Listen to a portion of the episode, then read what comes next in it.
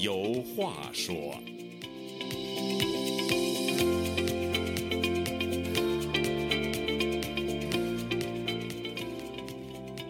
听众朋友，大家好，欢迎您再次来到《周家有话说》这个栏目，我是主持人家园。随着正月十五的到来，这农历新年呢就要快过完了。不论是在中国还是在美国，二零二三年的春节可谓是喜忧参半。咱们先说说中国，清零防疫政策戛然而止，解封后人们终于可以自由流动了，但代价呢却是新冠感染人数以及由此引发的死亡人数激增。在美国呢，尤其是在华人比较多的加州，春节这几天呢，接连发生重大枪击事件，而且都涉及到华人。不仅受害者有好几位华人，就连施害者都是华人。这两起共造成十多人死亡的枪击案，不仅造成美国华人的恐慌，也引发中国国内民众对美国社会安全的质疑。不少中国网民由此断言，美国是一个枪支泛滥的国家，美国的社会治安很不好。据统计，过去十年，美国每天平均就有超过一百人死于枪支。因此，有中国网民坚信，就安全感而言，中国远远超过美国。那么，如何看待美国的拥枪问题？又该如何比较美中两国的安全问题呢？如果按照某些中国官员的说法，中国的人权比美国好上几百倍，那么世界上为什么还有那么多的人愿意移民，甚至冒着生命危险偷渡到美国呢？这些都是我们这期周家有话说栏目要聊的话题。周教授，呃，您到美国已经五年了，那么您国内的朋友有没有人担心您在美国的安全问题呢？嗯，当然有。我的安全问题主要就是病从口入，祸从口出，主要就是言论。哦，因为我在上中学的时候，十七岁的时候，由于言论的问题，其实也没什么问题，就是问了点问题，哎，就挨过整。所以在中国就是莫谈国事，嗯，叫祸从口出，意思就是你不要说。美国没有这问题，美国你就是批评总统、批评政府也没有问题。嗯，中国主要的安全就是你说话，你得也得谨言慎行。嗯，哎，就就是这个意思，这是言论，这叫虚的东西。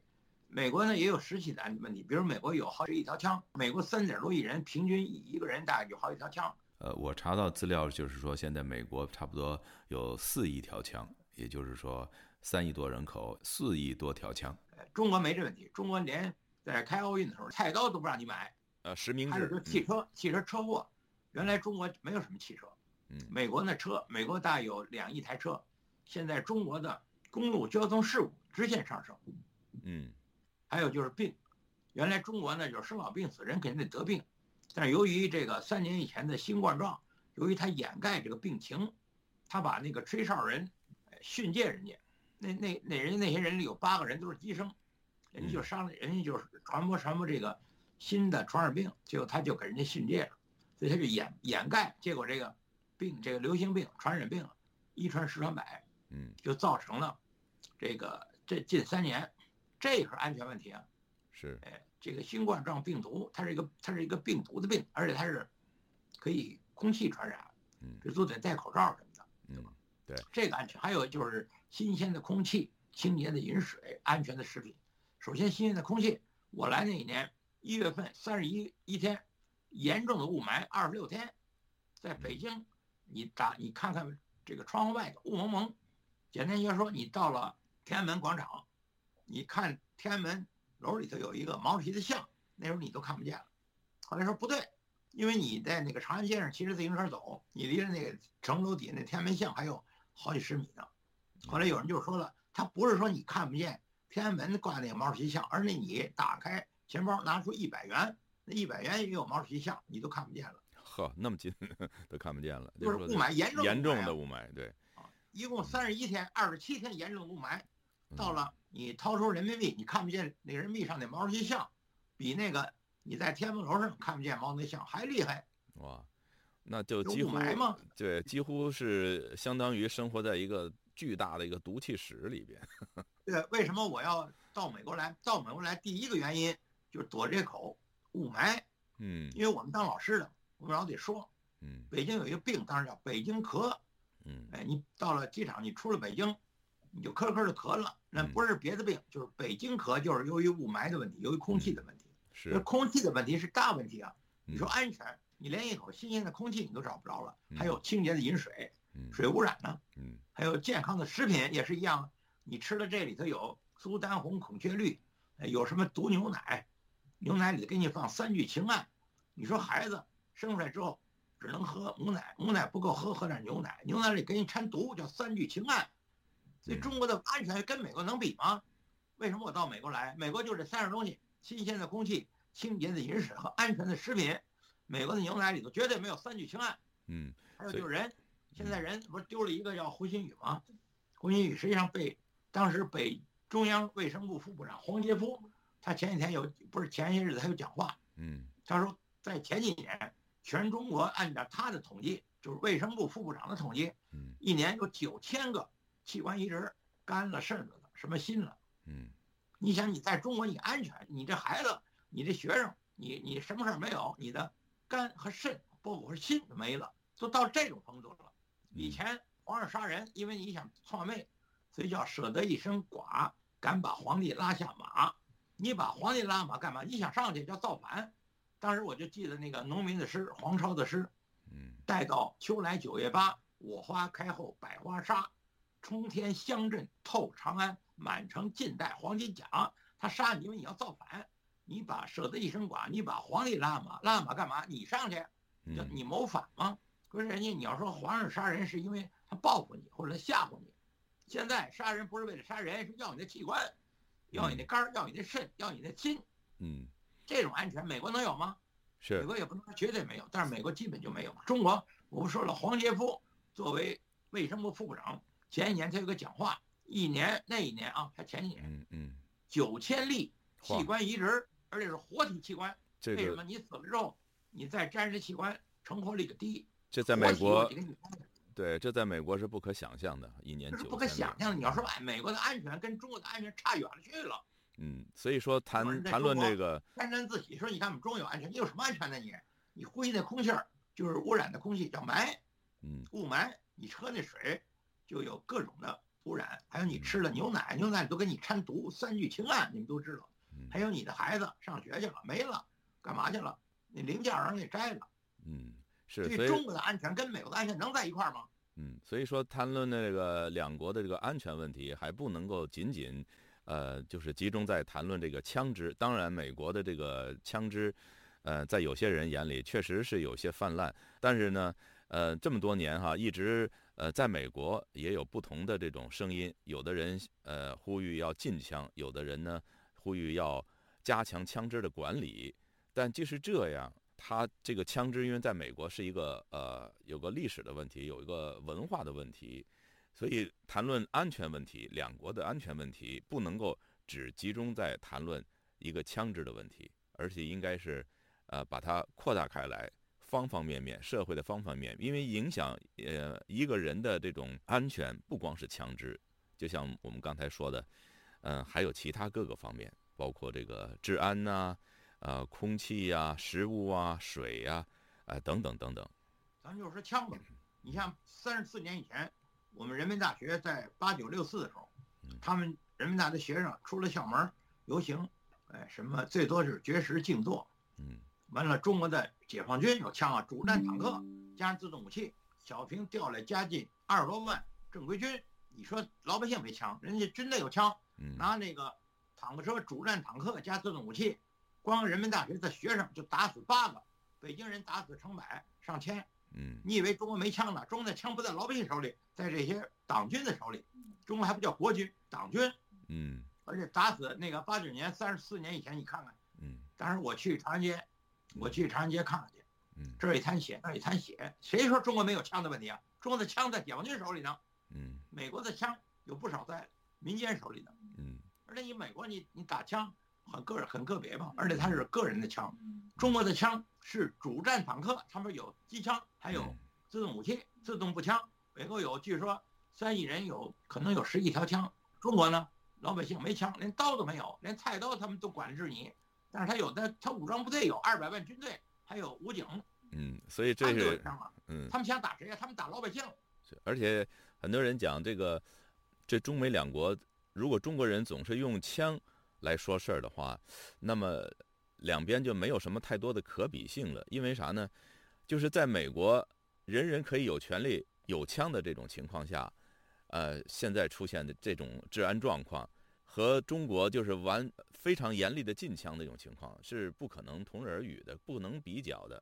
那你就如果说想比较的话，你可以试着想象一下，如果中国也是像美国一样，人人可以拥有枪支的话，那么现在的这种，就从社会治安这个角度来讲，会是个什么样的状况？美国的问题是它可以民间有枪，嗯，中国是民间没有枪，但是共产党的国家机器、军队，还有武装警察，他们有枪啊，而且他们的枪打谁？当然打老百姓了。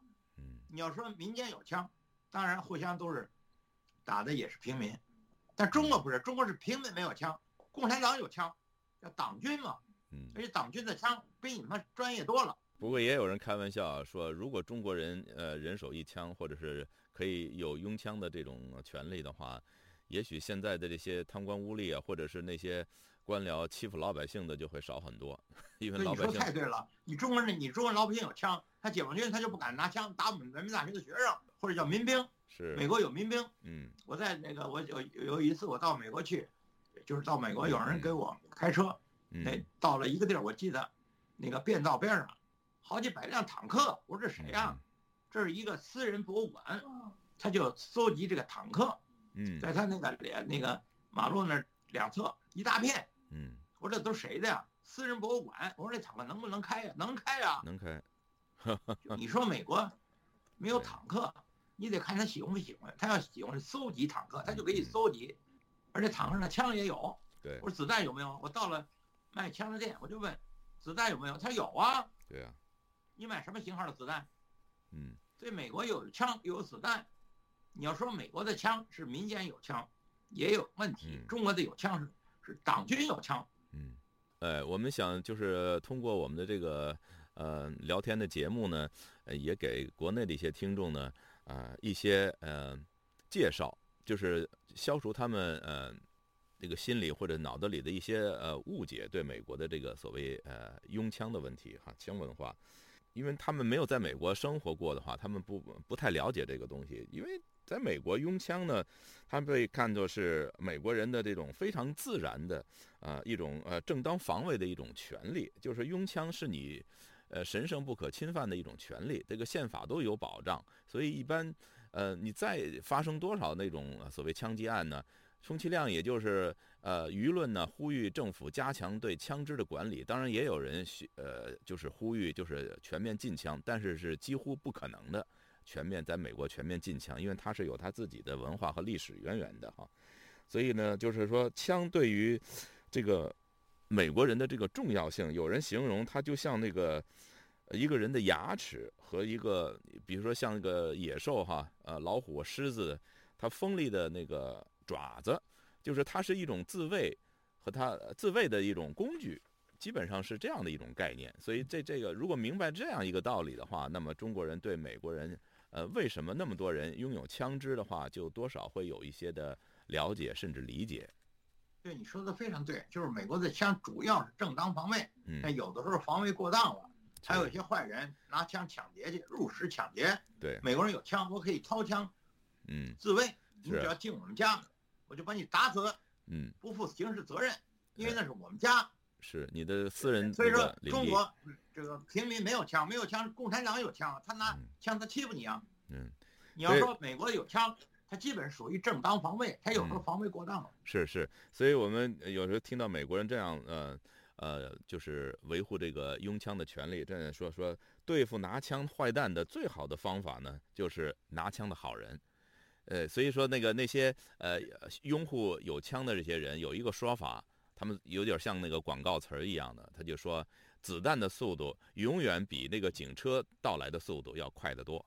他是这样的。这就是一句话嘛，中国有一句老话嘛，叫“天行健，君子当自强不息”。嗯，我家里有枪，我在我在身上也有枪，我叫自卫，或者我们叫正当防卫。关键他你不要防卫过当，这是个问题。对，而且可以中国呢，中国的枪都在军队手里，都在共产党的党军手里呢。他们的枪干嘛呢？他们枪专门打老百姓的。是这个呃拥枪的这个事情的话，应该有一个正确的认识哈，呃，因为就超过半数的美国人都是支持这个枪支管管控的啊，这有民民意有民调啊这样的一种显示哈。那么其实有一些州呢，也美国的五十个州，其实每个州对这个拥有枪支的呃这种法律也不尽相同，比如说像马里兰。和这个弗吉尼亚这两个州是安呃挨着的哈，但是他们对这个枪支的相关的法律就有很大很大的不同。嗯，在弗吉尼亚州，就是您居住的那个州，呃，好像你要是去一个枪展，随便就可以买到枪。但是呢，要是在马里兰，你还要事先通过一个呃无犯罪的什么警察给你出具的证据，还有很多其他方面的一些呃法律文件，你才能够买到枪。不用，不是说你买不到，就是好人，你只要没有这种犯罪记录，都能够买到枪。